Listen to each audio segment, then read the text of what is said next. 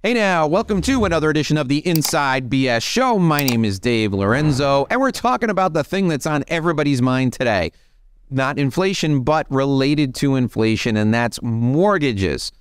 We are entering a weird time for real estate. We'll talk to our guest about that, but this is a time where I think you're going to start to see better deals come on the market but you're really going to have to work hard to get a really good loan. And that's why our guest today is the perfect person for us to speak with. We're going to talk about getting a loan for a new home, maybe a home for yourself, maybe for an investment property. Actually, we'll talk about the difference in applying for a loan for both of those qualify for a good loan. We're going to talk about the secrets, the things that you don't know that the insiders know. That's why you've come here. So please join me in welcoming Craig Achtzehn to the Inside BS show. Craig, thank you for joining us today. Now, help me out here. I want to make sure I get your name right. You said it was it was is it the number 8 in German? So say it for us. It's number 8 saying Achtzehn. Okay, Craig Achtzehn. I want you to go in the show notes.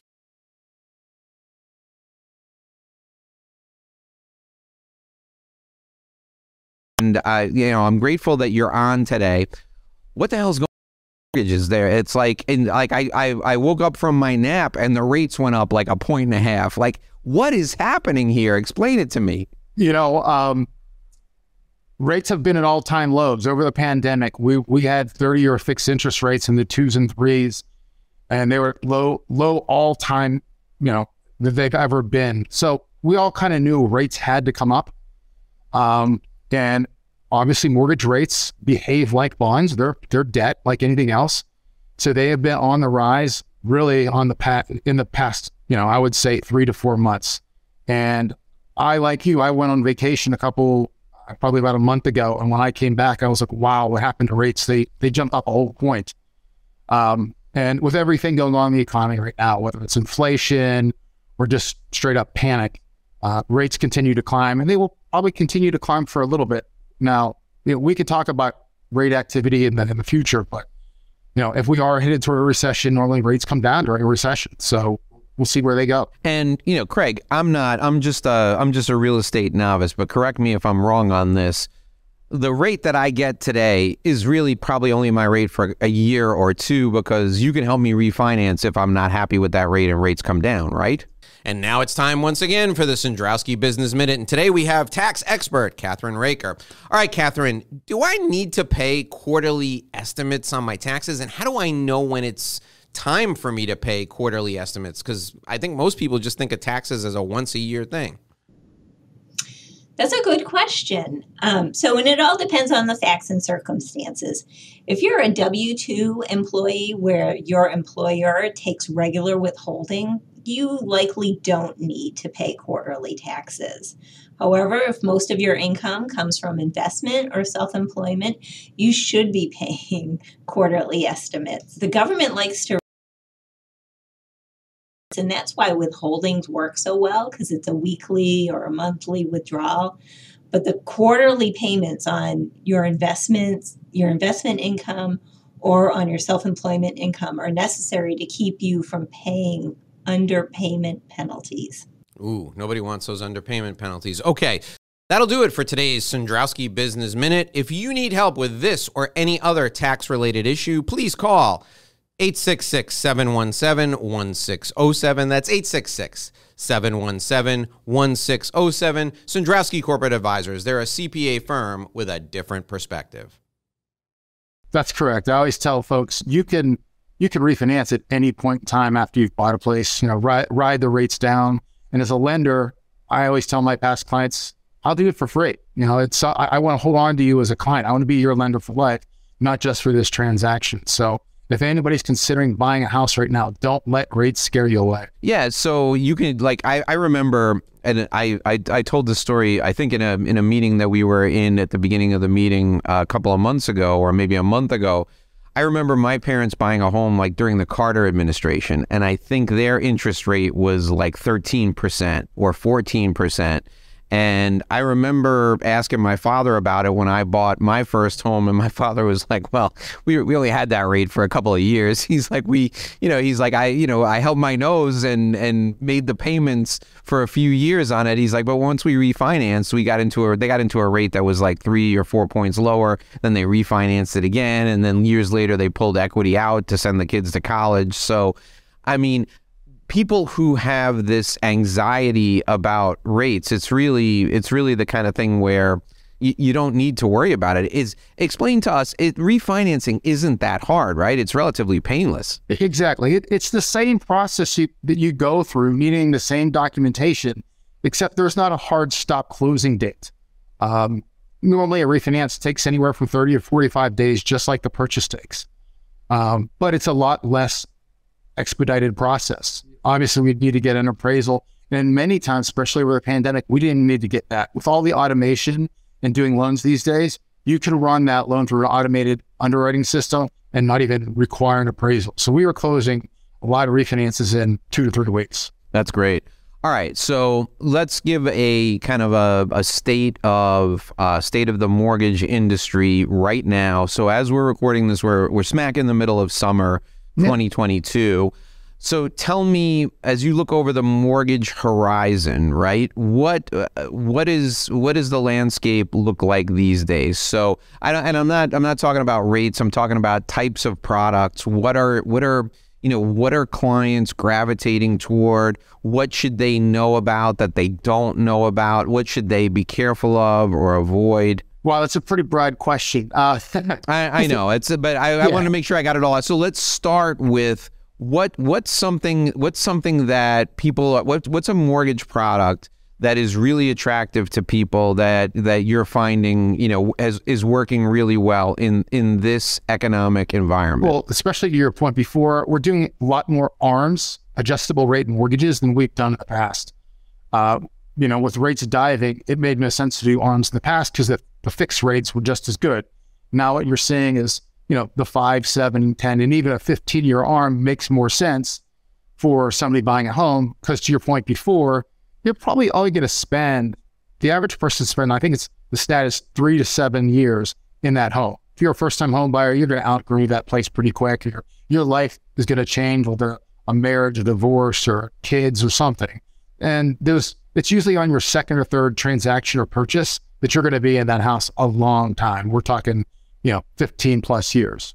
So a lot more arms right now because they have better rates than a fixed rate product. Okay.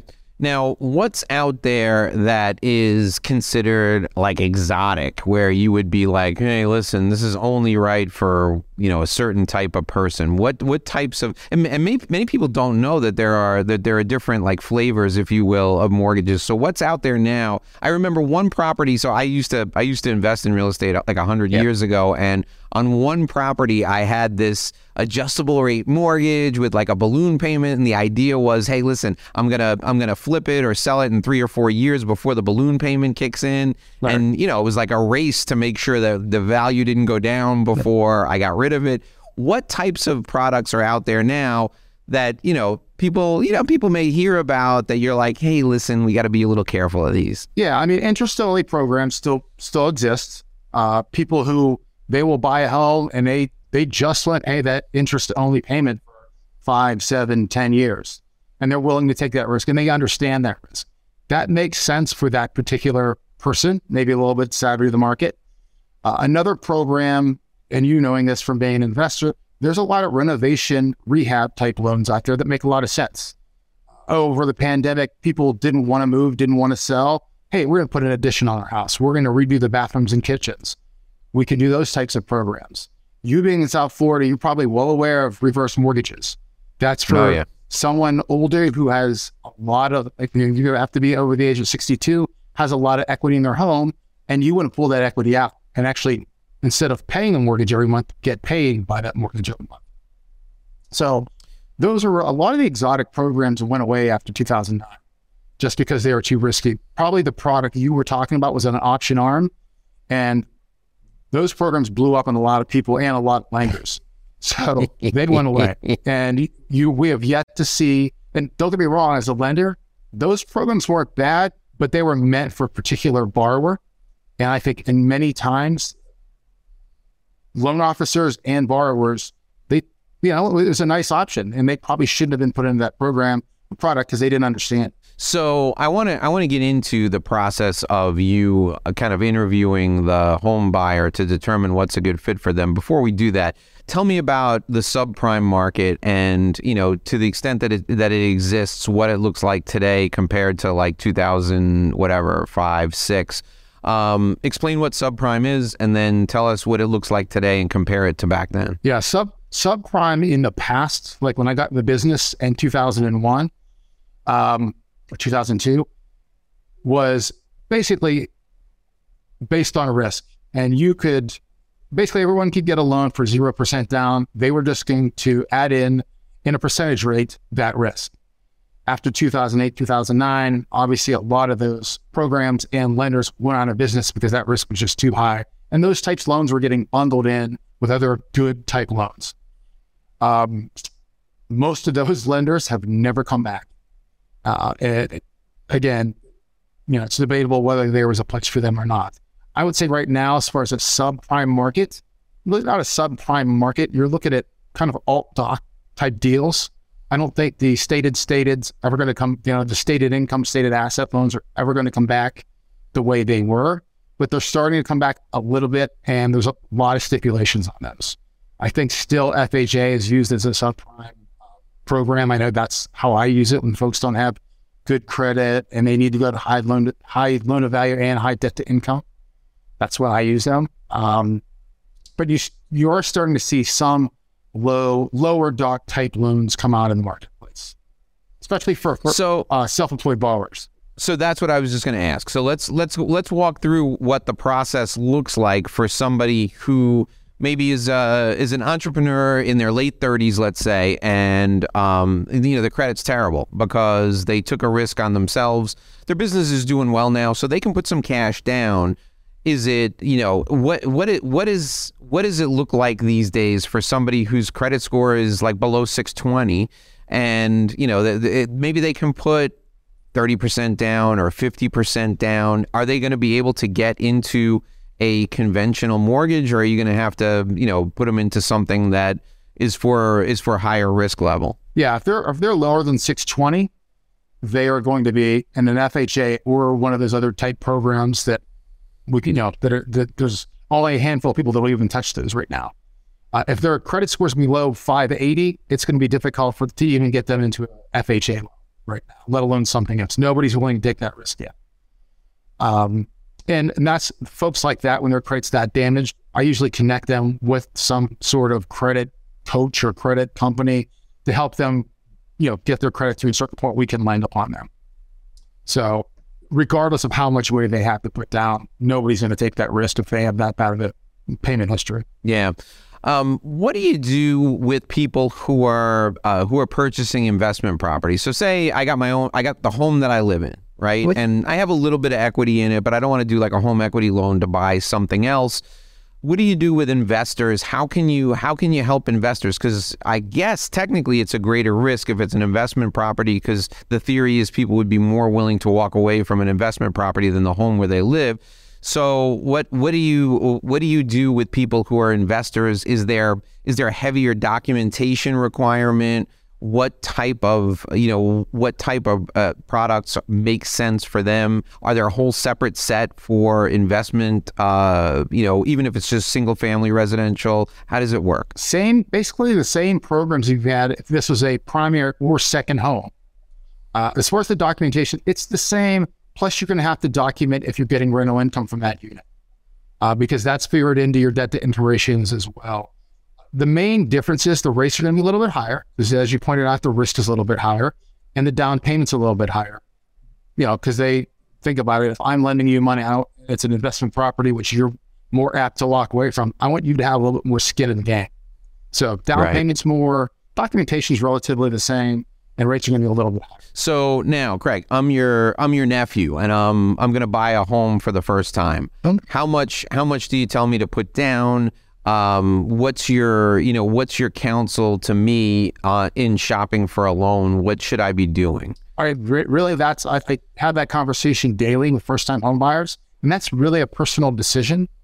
You know, a, a lot of them come in that they think they need twenty percent down. Uh, some come in that they realize you only have to put three or three percent down, or three to three and a half percent, depending on what kind of loan program and credit you have. Um, it's really a personal decision. I'm a big fan, especially that first house, of, of putting five or 10% down if that monthly payment doesn't scare you and it's affordable. Obviously, you don't want to make yourself house poor. Uh, mortgage insurance right now is not that expensive. If you're put, if you got good credit and putting down five to ten percent, just did two of those, where even on a decent sized loan, that monthly payment was only thirty, you know, forty to fifty bucks a month, which is not a big big payment for you know people making decent money.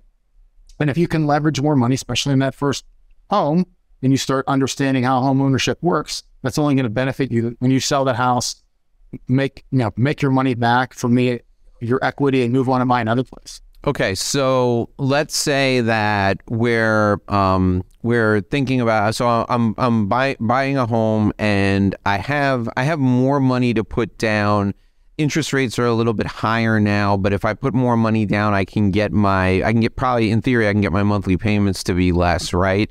And then I can always go, come back to you and we can we can refi it later at a lower rate. I can pull, I can potentially pull out some of that equity.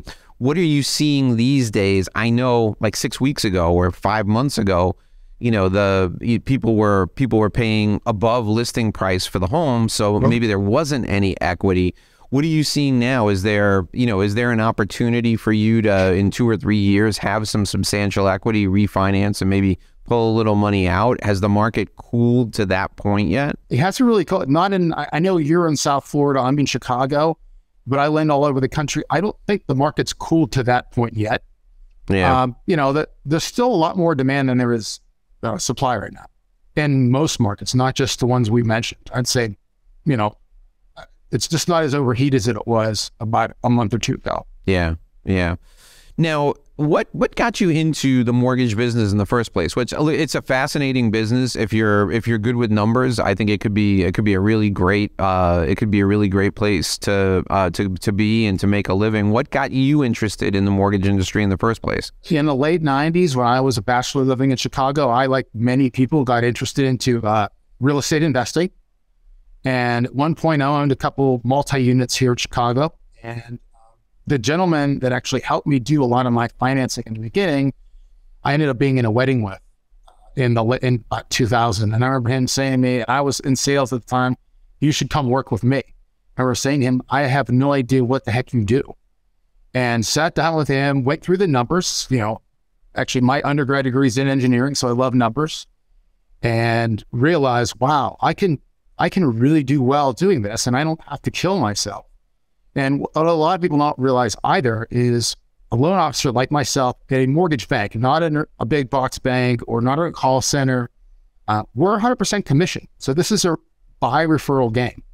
And mm-hmm. that was kind of a paradigm shift from being a salesperson with a, a base salary and commission where I was going to 100% commission deal. So I was kind of taking a bet on myself as well. But luckily, at, at, that point in my life, I was willing to do so and could. I didn't have a wife, didn't have kids, didn't, you know. So I took the leap in January of 2002 and really haven't looked back. And it was kind of kind of dicey in 2008, 2009, but well, stuck it through and seen a couple of those cycles since. So let's let's talk about the the business that that you're actually in, the business that you run. You have you have two sets of customers essentially, right? So your your first set of customers is the uh, is the person who you're doing the loan for. Obviously, you want to take care of them. You want to get them the best deal you possibly can. You want it, you want them to feel good about what they're paying. You want them to feel good about the process. So that's your first set of customers. But your second set of customers is, and maybe you even have a third set. Your second set of customers is realtors, right? Because the homeowner will go to the realtor first, and then the the, the realtor will say, "Listen, if you want, if you want, like maybe I, you're pre-qualified over here, but if you want a second look, I got a great guy. He can he can give you you know a second look. But then you might have a third set of customers, and that might be maybe your real estate attorney who comes across a snag in the deal or something and says, "Listen, this is your, you know, your loan. I read through your loan docs. You're not going to qualify anymore because the house has this with it. Let's call Craig. Craig can figure out something, some way to get you out of that. Explain to people." How you approach each of those constituencies, and maybe a constituency I miss because those are all places where you get business. Right. I, I usually throw on there is financial advisors, CPA, Mm. divorce attorneys, because there's always loans there. Um, honestly, it all starts from getting those referrals and taking care of that that client, that borrower. Honestly, you want to educate them, you want to help them along the way. Everybody's a little bit different with technology, uh, their knowledge, and how much they want to know. Some of them really do want to know how the sausage is made, and some can care less. That's your job. You take care of it, Craig. Um, so it's really taking care of that client from the first conversation you have with them, you know whether it's a text to an email or a phone call, to the time that they get to closing and, and they close. And a lot of it continues then because we end up selling that loan on a secondary market. So we're still educating them then of, hey, here's who's you're going to get the bill, not from us. You're going to get it from someone else. Uh, so just being available and knowledgeable and, and accessible to those clients, I think is the best thing. Uh, as far as the realtors and financial advisors and CPAs, it's being professional. It's it's more of a business to business play. And my big thing for a lot of those folks is how can I help your business as well? I mean, every every realtor I call has 10, 20 lenders calling them and saying, send me deals, send me deals, send me deals. The question is, how are you different, Why why would I refer my deals to you? And I kind of look at it from the standpoint of getting taking care of that borrower and getting them to start to finish, closing on time with competitive rates and being good to them. That's that's the baseline. If every lender is not doing that, then why are you referring them deals? Where I think the value add comes in from my side, that I hope lenders, realtors that you speak with that I know, is I am constantly after them to say, how can I help your business grow? Uh, you know, whether it's, hey, we can do events, we can do mailers, we can do, you know, right now it's a lot of social media stuff. It's things like podcasts. How can how can I help your business grow? What would be beneficial for you?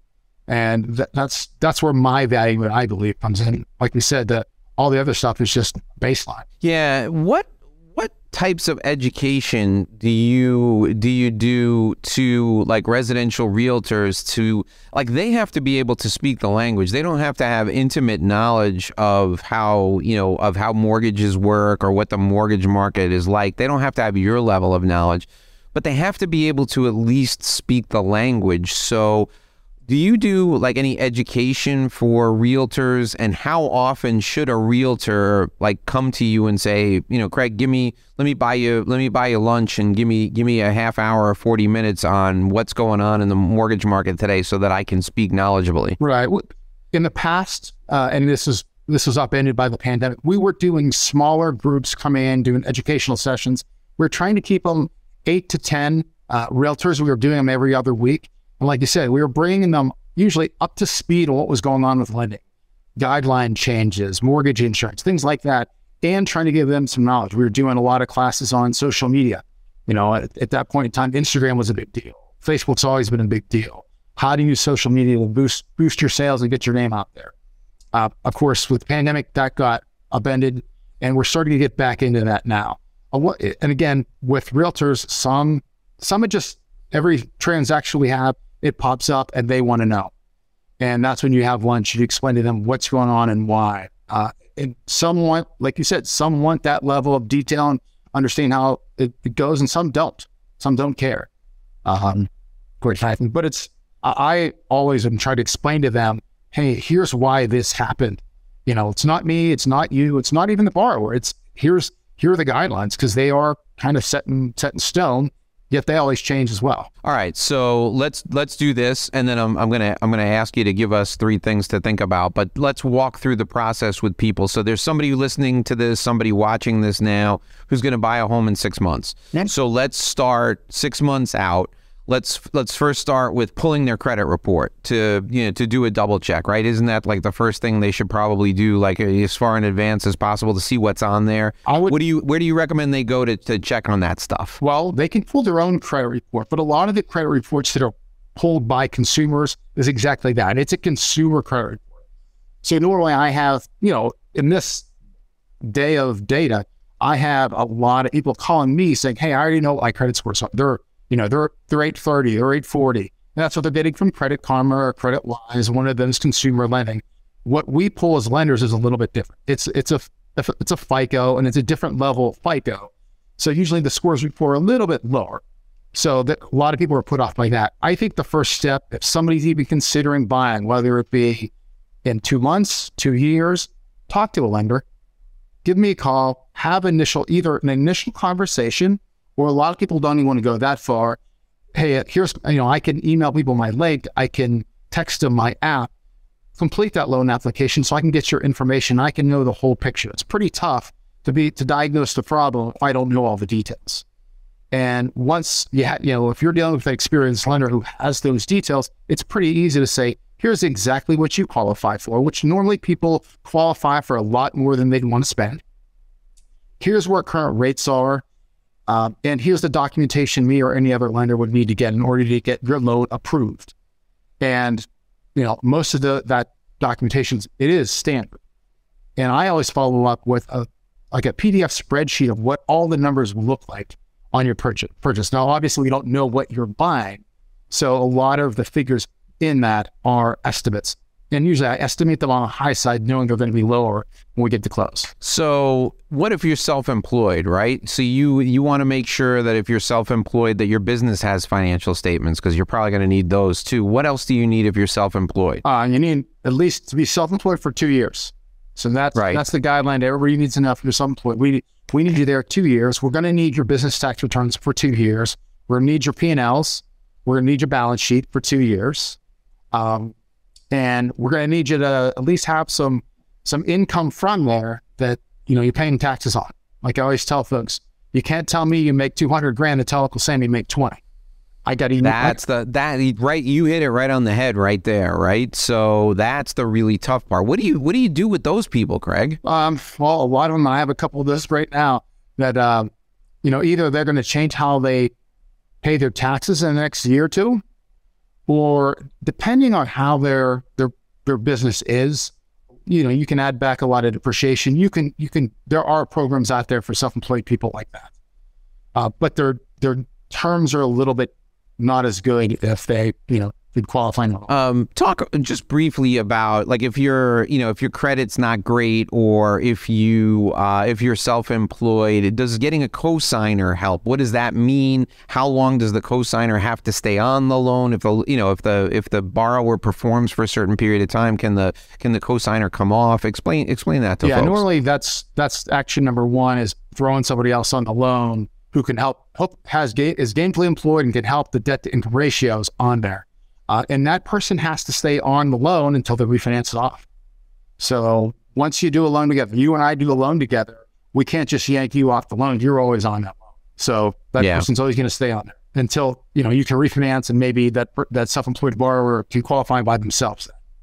So yeah, okay. that's, that's done quite often. And how how much does that help? Can that you know can that take a terrible borrower and make them qualified, or is that just to put you over the top? That's going to help you if you have a good borrower. You're at honestly help with the debt to debt to income ratio, but it's not going to help you with the credit.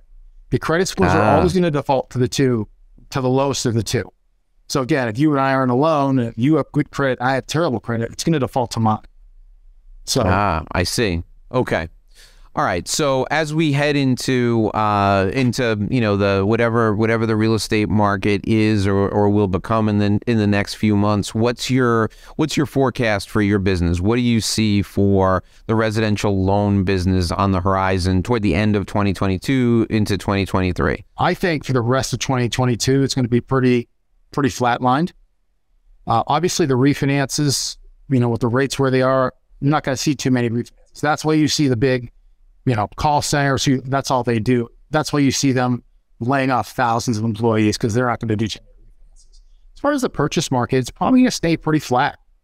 Um, there's, you know, when you talk to realtors, there's still not enough supply out there for the demand they have. The good thing is you see some prices coming down. Uh, so, you know, you're, it's still going to stay pretty flat. But I'm here in the Midwest, you're in Florida. So in the Midwest, usually the purchase market starts dying off in November, December. In Florida and other warm weather states, it's going to stay pretty steady. Um, Yeah. and then usually the purchase market in the Midwestern states or the northern states starts really getting kicked off right after Super Bowl. And that's where next year in 2023, I think there'll be enough, hopefully, pent up demand. People are used to the interest rates being a little bit higher at that point. You'll see it, you know, we'll have a good spring, hopefully.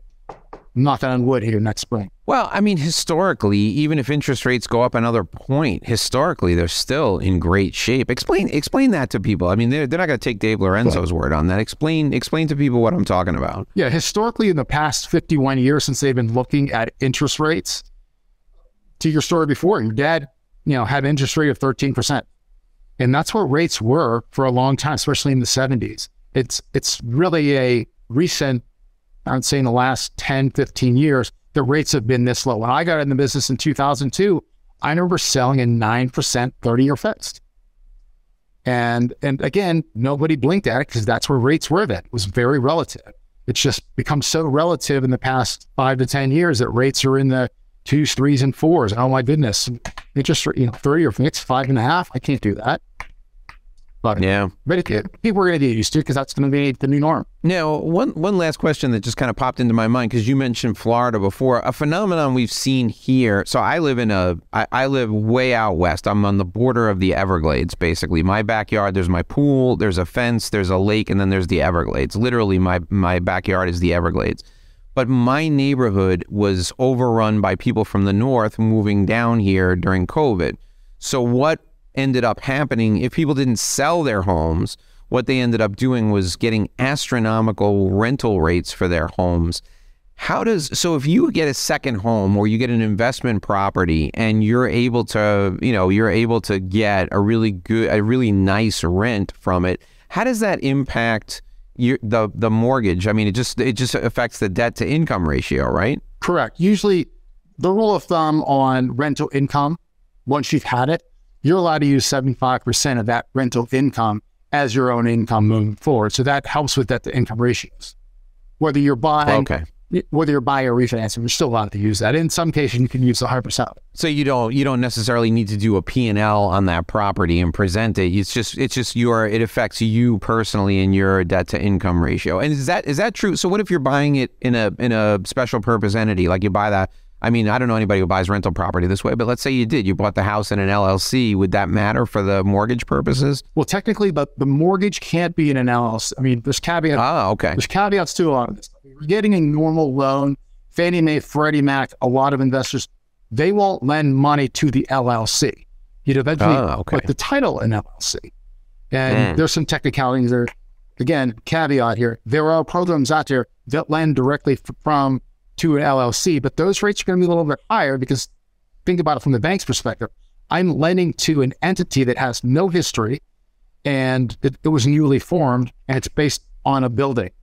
That's really, that's, I mean, really, when you think about it, that's commercial. That, that's exactly the commercial. Now, now let's let's start ta- let's start talking about uh, 2005, six, seven again. Yes. Um, real real quick, do do, a, do um, gi- give us a couple of minutes on um, and it's probably not applicable to residential, but I want people to hear the term. Talk about hard money. Um, you know, what is what is hard money? Talk a little bit about private loans and you know who uses them and why. Again, it's probably not applicable to residential, but educate people just in case they hear the terms. Right. Hard money is usually when people can't get lent by a lender like us. And we have 42 outlets, whether it's a bank or an insurance company that lends money, and they have their guidelines and parameters. If an individual can't get lent, money that way, they go to a hard money lender, which the interest rates and terms are much less desirable for a hard money lender.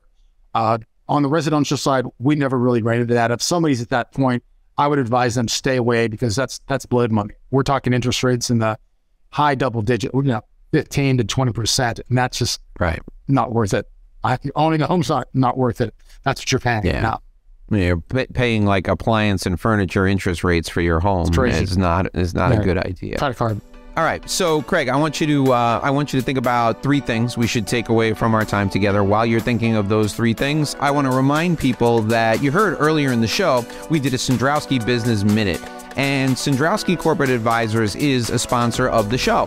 If you are a uh, the owner of a private business, so your business is privately held, and you need some help reducing your tax risk, or if you are a professional, and I know there's a lot of you out there who are professional service providers who, who listen and watch the show, and you want to get a valuation on a business or you need any type of specific asset valued. For example, if you are a family law attorney and the two parties are fighting over the value of a certain asset, Cendrowski can help you with that. They work with privately held businesses and families of wealth. They work with professional service providers, and they're the CPA firm that the pros trust. So if you need help with any of these things, I want you to call this number. It's 866 717 1607. 866 717 1607. Cendrowski Corporate Advisors, they're a CPA firm with a different perspective. We're also brought to you by My Revenue Roadmap Guide. So if you are a professional service provider, and you're thinking about growing your business and you need a business development plan, you don't have to reinvent the wheel. I've got one for you. You can use my business development plan, the same business development plan I customize for my clients. You can customize it for yourself.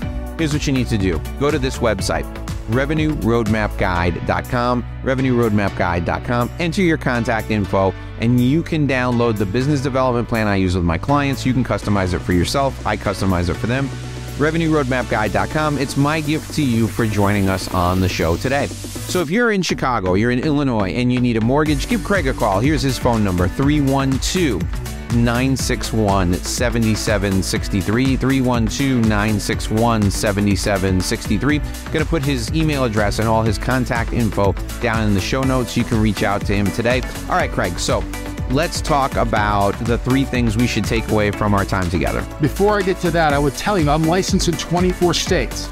Oh, so if you need a loan in 24 states and you don't know which state you're in and whether Craig's licensed there, call Craig anyway. if he's not licensed there, he'll find somebody to get you a damn loan wherever you are. You need to borrow 10 bucks, you call Craig. that is the truth. Even if, uh, you know, I have 24 licenses personally, if if it's in a state that I am not licensed in, I'm going to hand you off to a colleague that I work with. We're licensed, licensed in all 50 states. So just so Perfect. Um, all right. So uh, if you need a loan anywhere in the United States, call Craig. He can be reached at 312 961 77.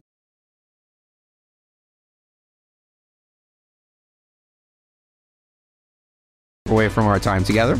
Uh, the, the three things I wanted to emphasize are if you're looking to refinance, you're looking for a loan or you're interested in anything with real estate, start early. You know, give myself a call, give a realtor a call, educate yourself on the process so you fully understand it. And, and ask questions. Um, that's I love answering questions from people all day about the process, about lending. So they they fully understand what they're getting themselves into. I would say number two, actually, you know, the asking questions was number two. Start early was number one, and the last one was you know, reach out to somebody who's accessible, knowledgeable, has a good team, and, and has a good background to do this. I mean, I, I love doing this. I've been doing it for you know, over 20 years now. It started off, you know, as a job, and now it's become a passion where I just want to help you. So even if even if I can't help you, I'm going to be the first person to push you in the right direction of who to talk to, whether it be for a loan, mine, or you know, like we talked about, those other exotic loans. Perfect. So there's one number you need to call if you need money to buy residential real estate. Give Craig a call 312 961 7763. 312 961 7763. Craig, thank you so much for joining us today. It was an absolute pleasure having you on. It was a great interview. You gave us a lot of information, and people need to go back and re listen to this when they're ready to buy a home. So this is a show you want to bookmark. Craig, thanks for joining us today. It was great having you. Thanks, Dave. Appreciate it. Alrighty, folks, that'll do it for this episode of the Inside BS Show. My name is Dave Lorenzo. We're here every day with a brand new interview for you. Until tomorrow, here's hoping you make a great living and live a great life.